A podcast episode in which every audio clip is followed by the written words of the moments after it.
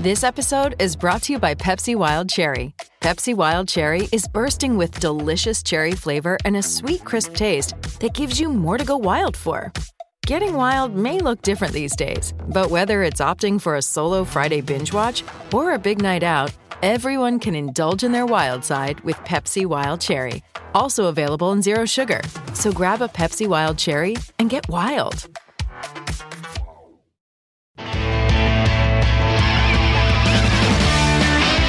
I'll ask anybody's question but yours. If you're an idiot. And really a disloyal person.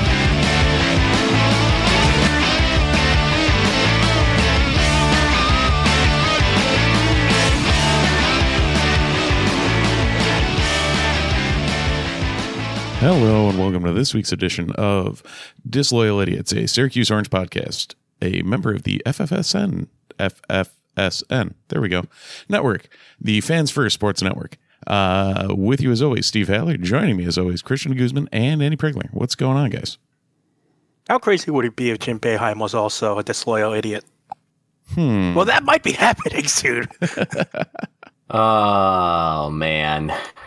There is just a lot happening right now in the world of college sports. Uh, and it means that we don't have to necessarily talk about the fact that UConn is in the in the title game. Like I mean, the the less we talk about that, the less it becomes true. yeah, it, it's it, it's one of those things where if we just ignore it, it's not happening, right? Like that's that's how this works. Yeah, yeah. Yeah. Great. Love it. Um I, I thought the season note- ended a couple weeks ago, so it's fine. Yeah, you know, you actually, you know what? Yeah, I don't, I have no idea what you're talking about. What, uh, what, what games are actually taking place now? There are none. Exactly. We, there's nothing to worry about. Yep, we're in full blown lacrosse season. Yeah. Uh, speaking of which, the title of this podcast is the moment that you all went, oh no, oh no, please get them back. They've gone off the deep end. Uh, uh, VAR in Wait, ho- lacrosse. hold on. This is the moment. Yeah. like We've had plenty of Uh, moments. the last year of podcast wasn't enough. You know, yeah, actually, I I, I misspoke. I, I misspoke there. Uh, the the uh, Syracuse men's lacrosse program did not have a very good weekend, and Christian is going to explain to us a lot of what happened uh, as to how we got there. But what you really need to know is that at one point in time, uh, the Syracuse Orange lacrosse team was tied up with Notre Dame and they ended up losing to Notre Dame by multiple goals. Uh, Christian, tell me why we're sad. They weren't just tied with Notre Dame, who, by the way, is ranked number three in the country. Mhm. They were leading Notre Dame, and that was in the fourth quarter. Specifically, leading by by one goal, 12 to 11, with 12-14 to go in the fourth quarter. That's when Finn Thompson took a shot on goal, and it appeared to cross the goal line, but the goal was called off because for a weird rule in lacrosse where the ball has to cross the goal line not in a stick in order for it to count.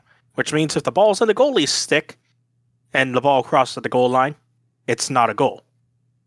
Which appears to be what the rule happened to be here. Dumb rule. Yes. Eight seconds later, Notre Dame started a 9 0 run, and that was that. Yeah. And so we're sad. The, uh, one, first of all, dumb rules. Second of all, there's not. Um, I don't know if there's no, like, no negative, no video review in lacrosse. I think there's, like, some in very, very specific cases. But there, there's no, like, video review to the level that is expanded to in, like, football and basketball, per se. Right. So, yeah, this would have been nice to have. Just to, you know, contest it. Because going up two against Notre Dame instead of being tied would have felt a lot better. Because you felt like that goal kind of took a lot out of Syracuse, who was down by six at one point, and then on the strength of their man up unit, which you know we've talked we talked about at the early beginning of the season, on the strength of their man up unit, they clawed back into the game, which was really, really good. And then the fourth quarter happened, and then the uh, the face off decided to not be won, and You know. then and then the you know defense stopped defensing. Yeah, and Yeah. the I don't know. It's a, There- so, it, so it's it's good rules. that you can get up to the point where you're leading. It's bad when you don't touch the ball and you don't have your offensive players touch the ball for seven straight goals Yeah, by the opposing team. I I still can't wrap my head around the fact that lacrosse, if you have a good face-off guy, is effectively make it take it. Like you're you're back playing pickup basketball.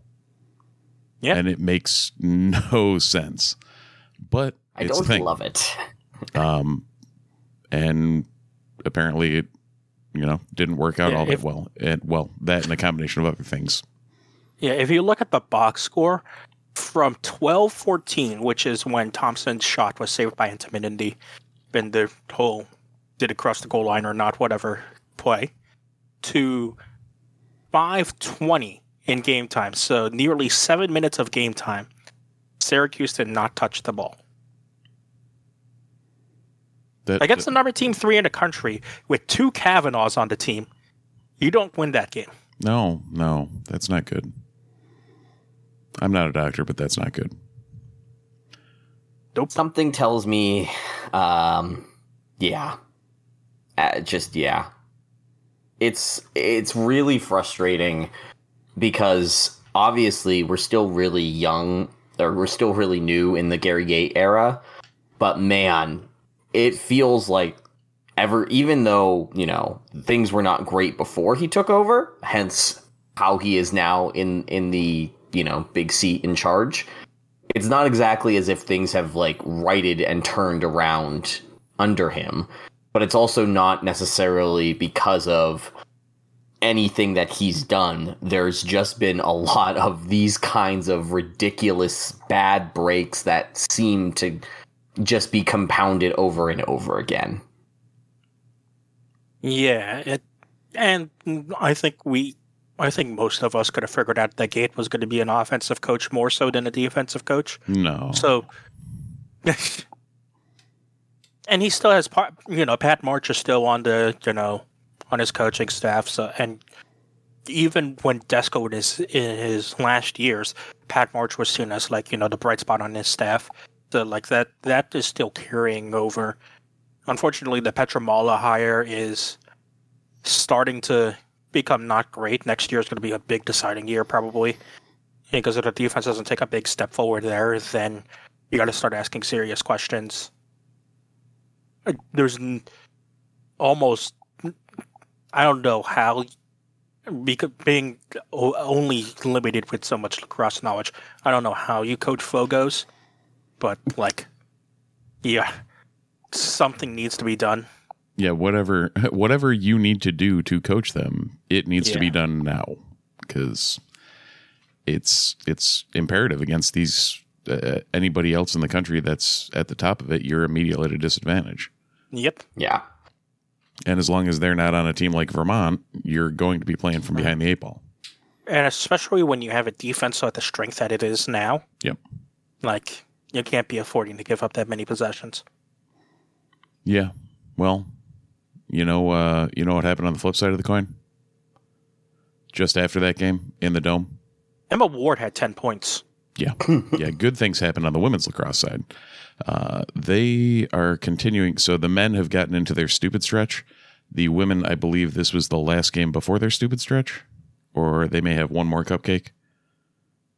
They have, again, the women, uh, like, yes, they have one. They have one more. And Uh, and this is, you know, they- I'm, I'm referring to have cupcakes as in like they just played Virginia, who was number 11 in the country, and ran them off the Uh-huh. floor, court, field. And it's really unkind to call this a cupcake for their next opponent because it's Clemson, who's in their first year as a varsity program. Oh, Oh, that's not going to be good.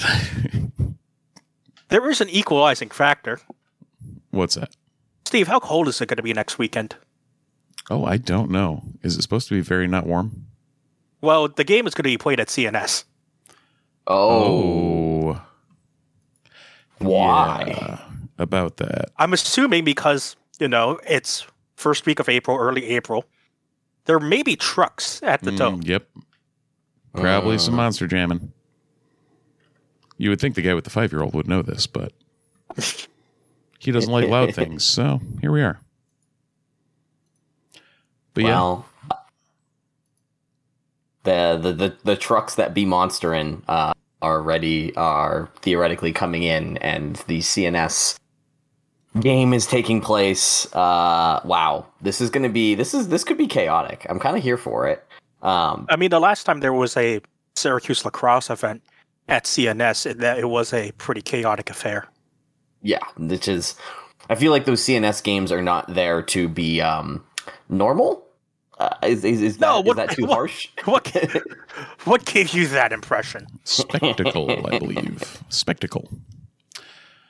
But either way, um, yeah, the the women. Yeah, yeah. Trucks, trucks are, trunks are, trucks are at the dome Oh, on that'll do Saturday. it. Well, that explains it. Um, And I do, and and as good as the dome changer over crew is, I don't think uh, I don't think uh, three hours is a quick enough changeover time to transform the facility into from la- lacrosse field into a monster jam facility. can confirm. No, there's a lot more dirt than that to bring up. Um, but yeah, uh, I don't think we even set a score. The women did beat number eleven Virginia twenty-one to nine. Um, as Yeah. Christian mentioned, Emma Ward had a day, which is a recurring theme. Um, the Especially how much they missed her last year. Yeah. And, you know, they they keep on chugging along and are at this point, you know, number one in the country and rolling with a tune up against Clemson and then the stupid stretch, which is North Carolina and then BC. So, uh, one, or I guess other things of note on the women's side, Delaney Sweitzer is now officially on the Tewaaraton uh, watch list and also the All Face Black watch list. Uh, and then Yeah. Uh, I more mean, but that's every lacrosse player in the world. very, very true. Uh, the uh, what was it? oh the injury bug because we can't have a week without a lacrosse injury. Um, apparently, uh, Bianca Chevarie is out for the season with a lower body injury. So not uh, you know hit to the defense, but at the same time, if they can keep offensing like they're offensing, what's a defense? You know how NFL owners are like changing like uh like special teams rules in order to like, you know, reportedly like lower injuries? Yeah. There was a report that came out that was like, you know, a lot of those injuries on special teams could be drastically cut if, you know, the stadiums that they were playing on were grass instead of turf. Mm-hmm. That'd make too much sense. I mean, how much are like those Premier League like, you know, grass growing lights that they have? You think you can throw them in the dome? Probably. I mean, there's enough s- space downstairs. Yeah, there you go. you know, well, you know, Oh, they, they can man. move the uh, the um, scoreboard thing up and down. Why not Yeah. just put everything on the roof and then just Yeah. drop it all the way down? Hey, extra lighting. Maybe Yeah. TV crews will have better times lighting the dome. Crazy. I'm I'm just imagining Pete Sala's annoyance at having to uh you know having to wheel out and put together the turf or the, the turf grass every time that there's a uh you know an event that takes place on the full field and then having to like put it put away half of it when it's uh a basketball game or they have to put down the pallets for something um which is just very funny to me. But anyways uh, that's mostly just because if you know Pete Sala, you know how much he'd probably loathe yet love that weird ass challenge of trying to manage all those things Yeah. together. Sounds like yep. Oh yeah. um, so. Where do we head next? well, so that's the thing. This is like the quote unquote heart of lacrosse season, but there are still things happening with the other uh, SU sports that I feel like we should talk about. And with our namesake, let's start with all things James Arthur Boeheim for those that might not have seen because I literally just saw it um, maybe 20 minutes ago and it looks like it was just tweeted out Yeah, at the- 7:38. The interview Yeah. was like 20 minutes ago. That also explains Sweet. why I had no idea what Christian was talking about at the beginning of the program. Yeah. Uh, so Jim Boeheim basically said that he is not going to be attending games. Oh, he didn't basically Um, say that. He literally said that. Quote, I will not be going to games. So, Part two of the quote is the great part. yeah. well, I may even join the media. Um, you know, sometimes he just needs to keep his mouth shut. Not if he joins the media. not if he joins the media. Maybe we can get him to join the Disloyal Idiots podcast, and he can uh, he can talk about what it's like to be a disloyal idiot. That'd be the biggest coup de grace in the entire world. He he has showed up on this uh, this program before in different form. John Cassillo himself interviewed him. Uh, Oh, yeah, I on do the old video that, yeah. podcast. Mhm. So Mm, so we have had Jim Boeheim as a guest. weird. Yeah, These uh, there's there's just a lot that goes on with um, whenever Jim Boeheim speaks, everyone's going to listen, and that's probably a good thing because I don't think he should just be able to say whatever he wants without any consequences. Um, that worked, being said, for him this man, long. well, he is he just likes to troll, man. That that and you can't say that that guy doesn't know what he's doing because he is just an expert uh, level troll, and it is something else. Yep. So Jim is going to be Jim, and uh, apparently will not be going to Syracuse games, which is just weird to think about that he's not even going to be in the dome. Now, is does is he doing this just because he's Jim, and that's what he feels like saying today, or like is this a uh, you know respect thing for Autry and the rest of the coaches of not having the shadow over the program for him, or what? I think there's a couple of different ways that you could theoretically look at it. Um, but yeah, it's really hard not to look at this and go, um, this is a little bit of Jim expressing his butthurtness. Uh, the other factor of it is also, though, from a more empathetic standpoint, I think that there's a legitimate part of him that would have a hard time being in the dome, you know, that first time and I think that it's fair to look at him and say like, you know what, it's okay if you just can't emotionally be there in the dome, you know, in this pl- in this building where you literally your name is on the court. Um, but it is it does feel a bit odd, all things considered, just consi- knowing that he is. It's not like he's retired; he's a university employee. True. We are the the university is still paying him money. Oh man, Well, that is a thing. I guess along those lines, do do we want to uh, continue on the Jim Boeheim route? Not in the sense of anything he's doing, but in what he's not doing, because him leaving seems to have had a drastically different uh, imprint on what this team is going to look like next year. It seems like. Yeah, I think that's a good way to kind of segue into that conversation. Um, but before we get there, we should be talking about some things that might be looking different in your ro- wardrobe once you've gone to Home Field Apparel and bought all of their fun t shirts, hoodies, sweatshirts, joggers, whatever it may be that is, uh, you know, soft, comfy, vintage, as Steve and I both sit here rocking two various different types of home field apparel shirts. Steve with the limited edition, now sold out uh, Cuse Ringer tee, and myself with the standby. I think this is the best selling home field shirt of all time, which is the Tulane Angry Wave t shirt. Uh, so we're at two very different ends of the spectrum here, but I kind of love it. I'm not gonna lie. I literally almost wore wavy, and I can't tell if I wish I had or I'm glad I didn't. You're glad you didn't. Um, you and me matching it would be both very comical and proof that this is actually a Tulane podcast and not a Syracuse podcast. True, as it was written back in the day. Yeah, there are some rules that we that we can just never change. Um, but make sure you head over to Home Field Apparel, check out all of their uh, really awesome, uh, uh, you know, apparel that they have, And if you are happening to be someone with a vested interest in either the women's national title uh, game, which, you know, congratulations to LSU, or you are somebody who is potentially vested in San Diego State or um, uh, the other school that shall not be named, uh, it does turn out that Home Field Apparel has both of those schools in their uh, proverbial closet. So go to home field, enjoy the tournament, have a great time. Now we can talk about the things that have been going on this week with Syracuse basketball. Christian, uh, two players have been officially confirmed back to Syracuse um, in some capacity.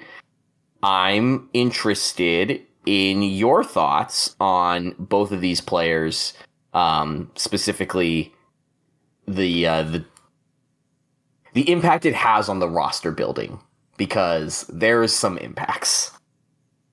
Yeah, so the two players are Benny Williams and Chris Bell both announced that they'll be both back with the Orange program this year.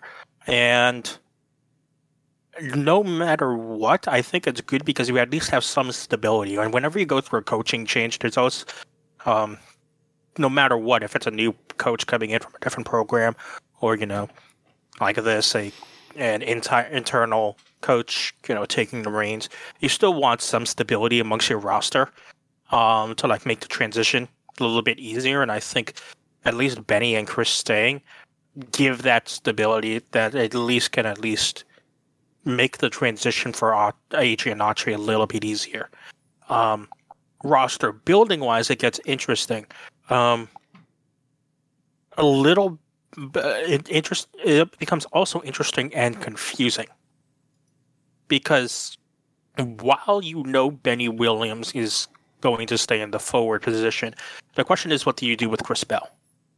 Do you keep him more as a forward, or do you have him work on more guard abilities? And also, what kind of lineup do you want to play? Because we've talked about this a lot about the uh, on the podcast the last couple of weeks. The way that Syracuse is built right now, especially like with their roster makeup last year, there were far more guards than there were forwards, but more guards needed to play forward positions just out of necessity, i.e., Chris Bell, Justin Taylor, and Quadir Copeland, who all three of those guys were guards and could easily be seen as guards, but had to play forward um, because of just how Syracuse was made. Yeah. But with Autry coming in, the state of college basketball as it is now, there is a lot of there's a lot of positionless basketball played.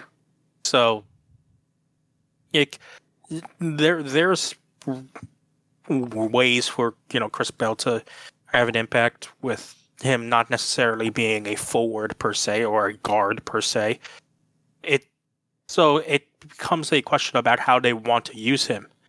If they want to use him as more as a shooter, then obviously he profiles more as a guard. So you've got to find more depth in your front court. If you want to use him more as a front court, well, you got to really work on his uh, on his rebounding and his defense because those were clear weaknesses of his game last year. Um, because to get to the end point of Andy's question, how Syracuse attacks the portal is going to be very, very dependent on how they decide to use, especially those three players. Bell, Taylor, and Copeland, assuming Taylor and Copeland are coming back, which this late in the uh, transfer portal saga, maybe we'll, we'll know more next week with the conclusion of the NCAA tournament. Um, we should probably have a more definitive knowledge of whether those other two, Taylor and Copeland, will definitely be back or not. But how you decide to use those three guys is how they decide who they're going to go after in the transfer portal. And you'll start to see clearly what direction they've gone with those three guys by mm-hmm. based on which recruits they go after in the portal. Yeah, and I'm I don't know. I'm almost wondering and of the ilk of do you go and get who you can in the portal and then flip them around to wherever they need to be? Because right now you've got Starling coming in, you've lost Cy, you've lost Girard, and you've lost likely lost Mintz. Um, at that point, we have no backcourt compared to last year. So you brought in Starling, and then you have a lot of open minutes there at the guards, especially if we're running man and we're not going to want to run them out for 40 minutes a game in the Jim Boeheim sense. So how how they or who they can attract from the transfer portal may predicate how these guys are used even especially with the flexibility they've shown they can have Yeah. And, so, and an, think- an important thing also is that in that interview Boeheim did with Field of 68, um, obviously we haven't gotten a chance to listen through it all the way because they're already released minutes before Right. we started our recording. Um, but, you know, it's been showing up on Twitter like some of the sound clips other people are pulling out. Um, Anthony Dabbundo uh, pointed out that uh, Boeheim says Autry's working on man to man. So it looks like that's the direction that defense is headed yeah which allows you to play more positionless, positionless basketball. Well, and it also brings uh I don't want to say it brings the program back to something around the turn of the century in the sense that yeah, they play man as a defense and then also switch it up like that it's not like these guys are going to forget how to play zone. I thought you were going to say back to reality. Thought about it, went a couple different directions, ended up on century. Um, so we're going to go back in time as Huey Yep, Lewis there goes said. gravity. Oh god. I you know Oh. how hard it was for me to choke back finishing the rest of the quote. Um so yeah, As the- is most of the people of our ge- our generation and ilk. yeah, you know, even with me being old. Uh but the Hey, you said it yourself this time. Oh, Okay. yeah, That's hundred percent. Lean into it. Um, but yeah, the the ability to utilize that zone as a change of pace or a against a certain opponent type defense versus all the time d- makes it so you can recruit who you recruit and not rely on getting the you know seven or six seven guy with a seven two wingspan uh, or otherwise your defense is shot. So I don't know. I think it opens things up. I'm not going to complain that we're we're shifting in that direction. I am going to have to shift my brain to not think everything in zone. Um, which every time I've looked at the roster or heard anything, I'm like, oh yeah, he looks like a sal. Oh wait, no, never mind. Okay, how do we reassess this? So, so yeah, um, there's there's like uh there's definitely going to be a reckoning coming uh in regards to this this new look defense and and how things are are going to work with the with the orange and the zone moving forward but i definitely think it's going to help do a lot of the things that it's really clear Autry can do right now which Yep. is recruit a v- level of talent that we haven't really seen on the hill in a while um consistently at least and it's also going to i believe and i really hope uh get us into a position where the orange are a little bit more flexible with getting the best five guys onto the floor um, so I think this kind of goes into the conversation that the next, the, you know, the next addition subtraction conversation. There's a lot. There's still one big name that we're all kind of sitting and waiting on. was that Uh, pun, and that pun is- intended or no? uh, pun was not intended, but it does actually work really well here. Um, we are waiting to see what happens with one Jesse Edwards, and Edwards is somebody who is so vital to the way that the Orange play, not just because he's good, but because there was not a whole lot of offensive potential without Edwards, uh, to be kind. And I I think it's a situation where you could theoretically play without a center um, in in this era of college basketball. I think that that's totally fine. But I do think that size is still relatively important and it is a bit of an issue when you're looking at what Syracuse is right now. Like they're just not a team that has a ton of size in the front court and rebounding and and things that you attribute to size is something that they were really struggling with last year. So I bring up Jesse Edwards because um, I'm I'm looking back to make sure I'm right here. Um, there was uh, Eric Devendorf on the Q Sports Talk uh, radio show that he does. Uh, said that Jesse is coming back. Uh, we've reached out to Pete Moore and and have heard nothing back officially from Syracuse in regards to uh, what's going on with Jesse Edwards, if he's officially coming back or not. But it is definitely interesting to to see if Jesse comes back with this team. Um, because as much as I do think that he's a really crucial part of what this team was, he's definitely a very specific type of player. If if that's like one, if, if that's the way that I can say it. No, he is, and he. Uh, well, I don't know. I was going to go down a he's a very good, you know, zone defender, blah blah blah, but he doesn't do this. He- c- compared to anybody else on the roster, he's the best zone and man defender we have, yeah. and the only offensive option we have. So, if he doesn't come back, I think you're like you had said, small ball, and like Christian has suggested before, uh, going all Marek Dolezaj on people might be the only option we have. Or just get Hunter Dickinson. Well, that'd be nice Yeah, too. that's where I was gonna go to next. Christian, what's going on with Hunter Dickinson? Hunter Dickinson's in the transfer portal. You've probably heard that name before. Michigan's best player. His mom's from Buffalo. That seems fine. Huh. I wonder, is Buffalo near any uh, major uh, uh, university that happens to play basketball at a high level? Hunter Dickinson to UB.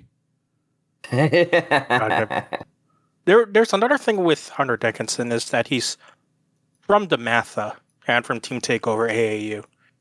Um, the thing about with DeMatha is, if if you if you have deep interest in college basketball and just college sports in general, you probably know the name DeMatha as a high profile uh, athletic school, in, high school in Maryland, and Syracuse has a lot of recruiting ties in Maryland, Mm-hmm. that we do. especially with Uh, its latest we- hire. We also have Yes, recruiting uh, ties at DeMatha. I mean, we've had kids there, uh, notably Mr. Jeremy Grant, that has come here. Yeah, So, yeah, there's there's been. It's not the first time that we've uh, we've recruited a DeMatha kid. If this somehow ends up working out, Uh, you know what is, uh, I was to say, Christian kind of hit on it too. Um, there's another guy with some DeMatha ties coming to Syracuse. Uh, Christian, let's talk about uh, the new basketball coach at Syracuse. Uh, the staff is now officially rounded out as, um, boo, boo, boo, boo. I'm looking up his first name. I know his last name, but I don't know his first name.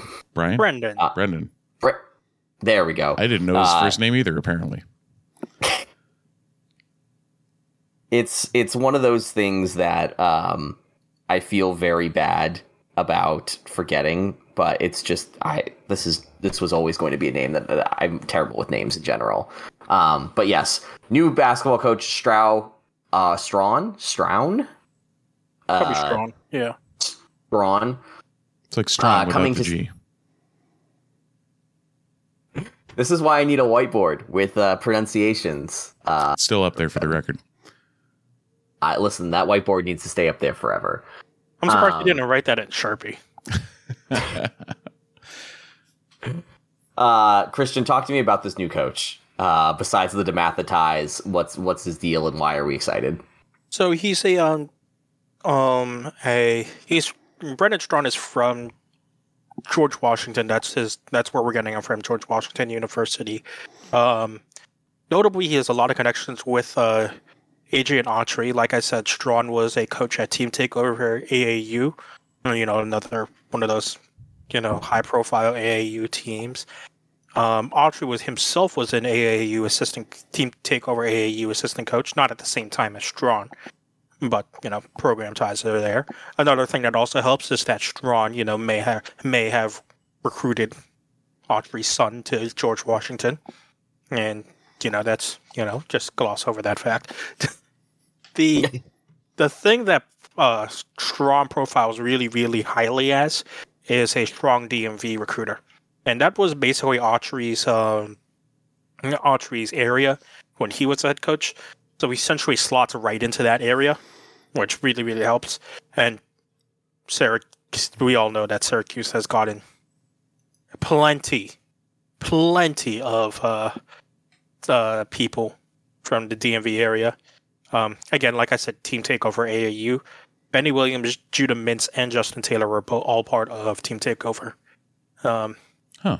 so, so you know there's a good pipeline there from Syracuse as well, from the AAU from that AAU circuit, and and and Hunter Dickinson, like I said, not only mom from Buffalo, um, he was a team takeover AAU kid, and if the timelines are correct, he might have been there when Straughn was a coach a coach there. That's good to know. Um, Would have been teammates with guys that are on the team, so that seems fine. hmm. How interesting.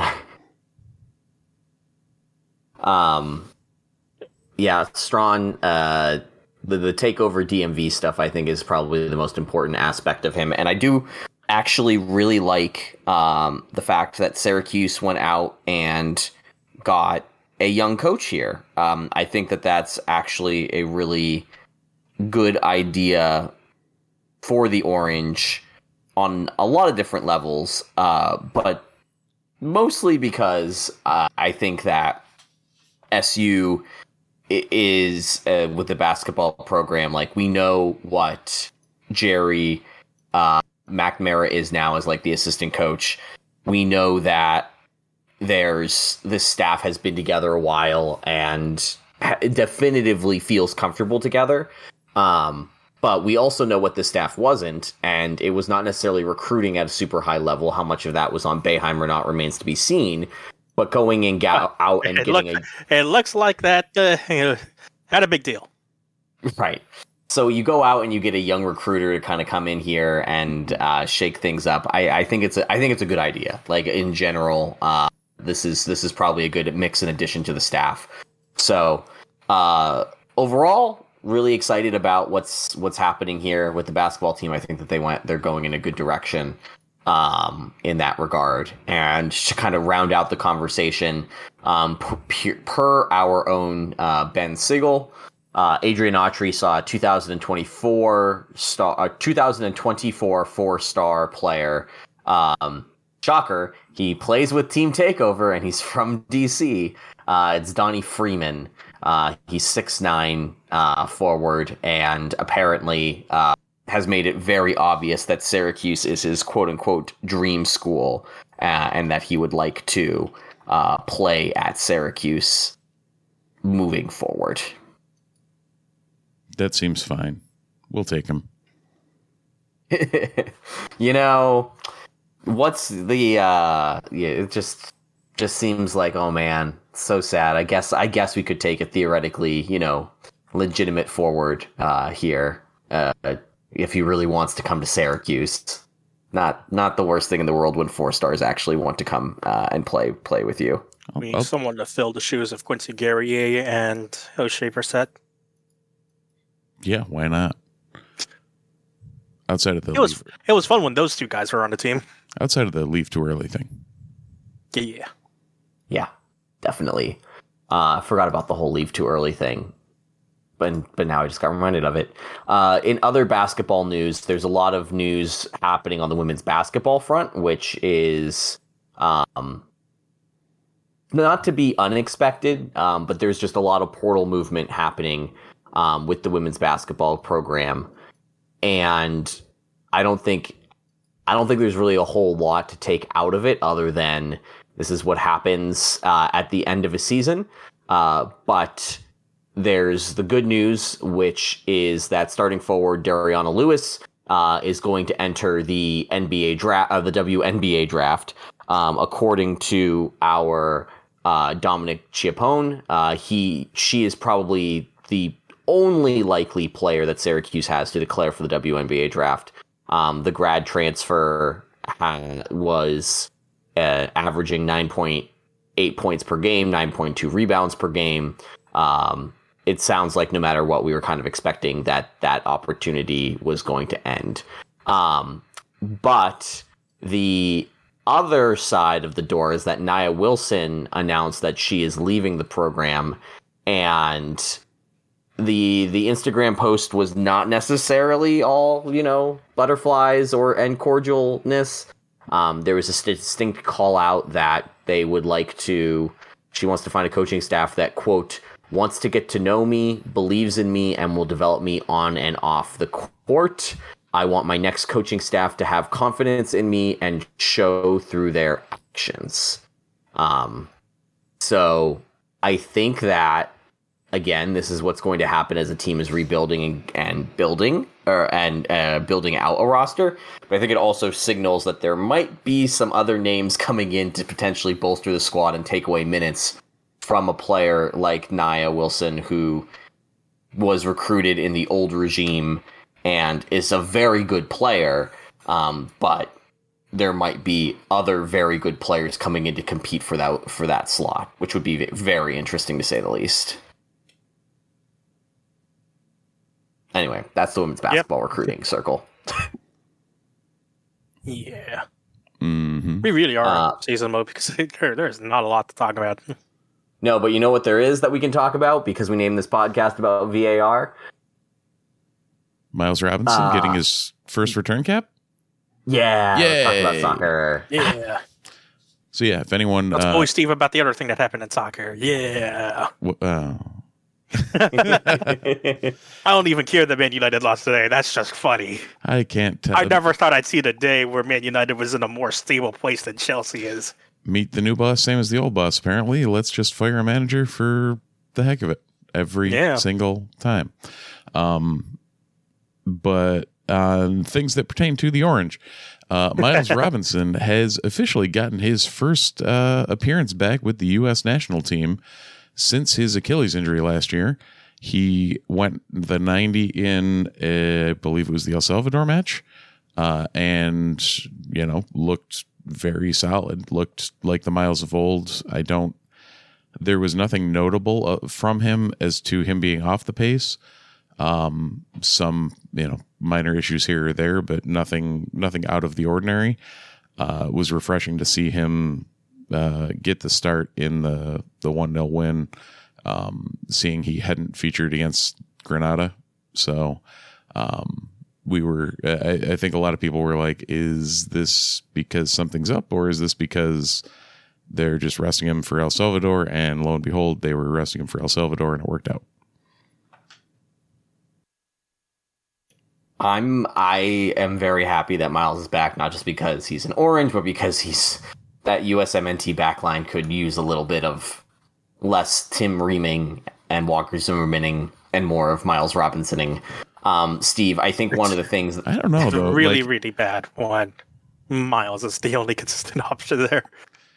Yeah, and that Tim Ream is easily our best center back right now at 34, 35? With Fulham. Yes. Now, it does help that he plays week in, week out with Anthony Robinson. That is true. Yes.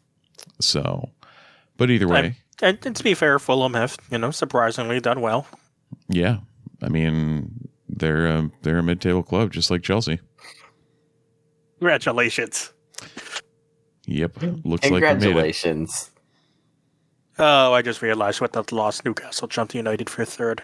hmm which is Uh, also never weird to see. But There's just so many good things happening right now. there's spring practice happening. Yes. Spring football practice. Let's end it with the other football. Um, obviously, the spring practice under Dino Babers is a little bit of playing Cold War spy games. You get a certain allotted amount of time to see things. You got to kind of make the most of the that time and make the inferences that you can. Um, Steve, I'm I'm curious as to what your thoughts are as it appears as if a lot of the time spent with the team publicly has been around hey this offensive line is not looking the best Yeah, I mean, I talked a lot about it last week and got more footage from Mike, and the same thing seems to be occurring on the right side. Uh, from what he said, Blaish is back uh, towards the end of this week. I didn't see anything with him back in, but can only imagine he looks better than what we've seen. So You, hope so. yeah. Um, so yeah, the apparently the defense. So after the first burst where the offense looked great and the defense looked like crap, they put pads on and the defense looked a lot better. Go figure. Um, the uh, apparently neither quarterback is uh, jumping out at anyone. That would be Justin Lamson and uh, Carlos Del Rio-Wendell, as Garrett Shrader is out with an undisclosed arm injury of some sort that he had surgery on. Um, the uh, yeah, I don't know. It it seems seems like the D is uh, putting up numbers, whereas the offense is kind of stagnating. Um, so more to come, I guess. There's not a whole hell of a lot we're going to glean out of this. We've got two weeks until the spring game. Three three weeks, three weeks, um, and then we'll maybe get a little more at game speed from this. But right now, we're all just kind of prognosticating and hoping, and really hoping that the offensive line looks better. Yeah, uh, Christian, I think that knowing that the offensive line is not going to be uh, up to our hopes and dreams, uh, that puts a lot of pressure. That puts a lot of pressure on the quarterback play, and part in particular, there's some thoughts around um, the the quarterbacks that are getting to actually play right now um, because of the injury to Garrett Shrader. The room is a little bit more wide open and it's definitely creating some interesting footage and some inst- interesting looks. I'm I'm curious as to what your feelings have been on what Mike has been feeding us. Uh, and the other reports around the, the quarterback room, because knowing that the offensive line might be less than ideal really impacts, you know, your kind, your our ideas of what what should be happening uh, with with this offensive unit. It's really tough because really it kind of makes a lot of this a mute point until we actually see what this line's going to look like with Shrader. Yeah. Because Shrader's just such a drastically different quarterback than Lamson and Carlos Del Rio-Wendell. So, God, it's it's tough to say. It, it both of them are more quote unquote traditional in a sense than Shrader is in a quarterback. Del Rio-Wendell maybe like a midpoint between Lamson and Shrader on the uh, on the scale. Yeah. So it's tough to really make a conclusion or like a whole sweeping statement about this, um, about the offense. If you want to talk about the quarterback specifically, that's hard as well because what do they really look like against? I like actually, you know, defense that has talent on it, especially like with the transfers that they brought in. Yes, as it, especially like against the transfers against skill positions, like Lord knows what that looks like against the defensive line because it's we we know that the trenches are the weak point of this team on both sides of the ball.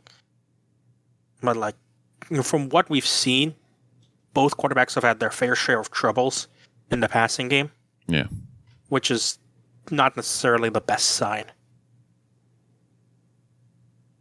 Yeah.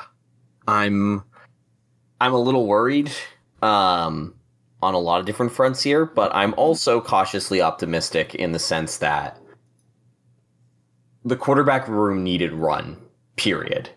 Like I think Shrader really I, I mean, I think we've talked about it a lot on this show historically about how the quarterback recruiting has been mismanaged. Um, and the end result was Garrett Shrader needing to come in and basically being the last thing that you really wanted, which is too good to consistently bench, but having enough weaknesses where you are consistently going to like, well, we should probably try to get better here. Um, and I think getting the rest of the room these reps to potentially push him in a new way, or at least figure out like what kind of body you need to bring in next is really important um, from a development standpoint.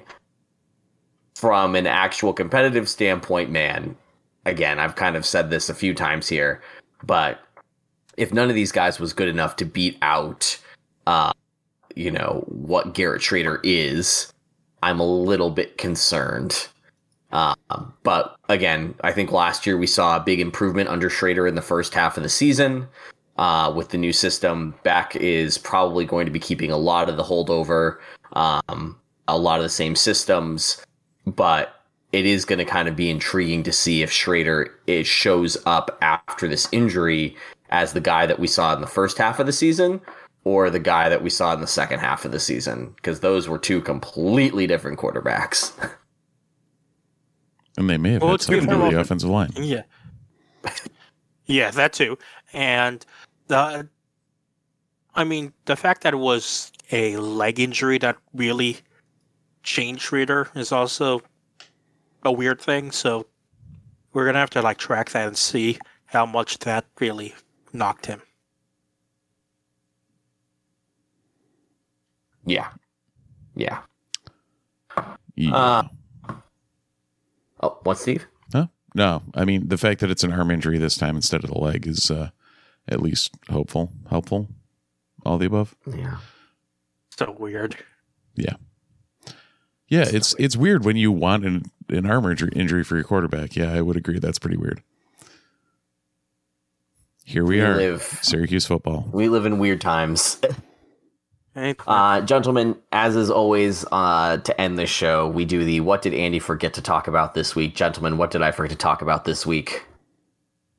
Yes, great questions, Andy.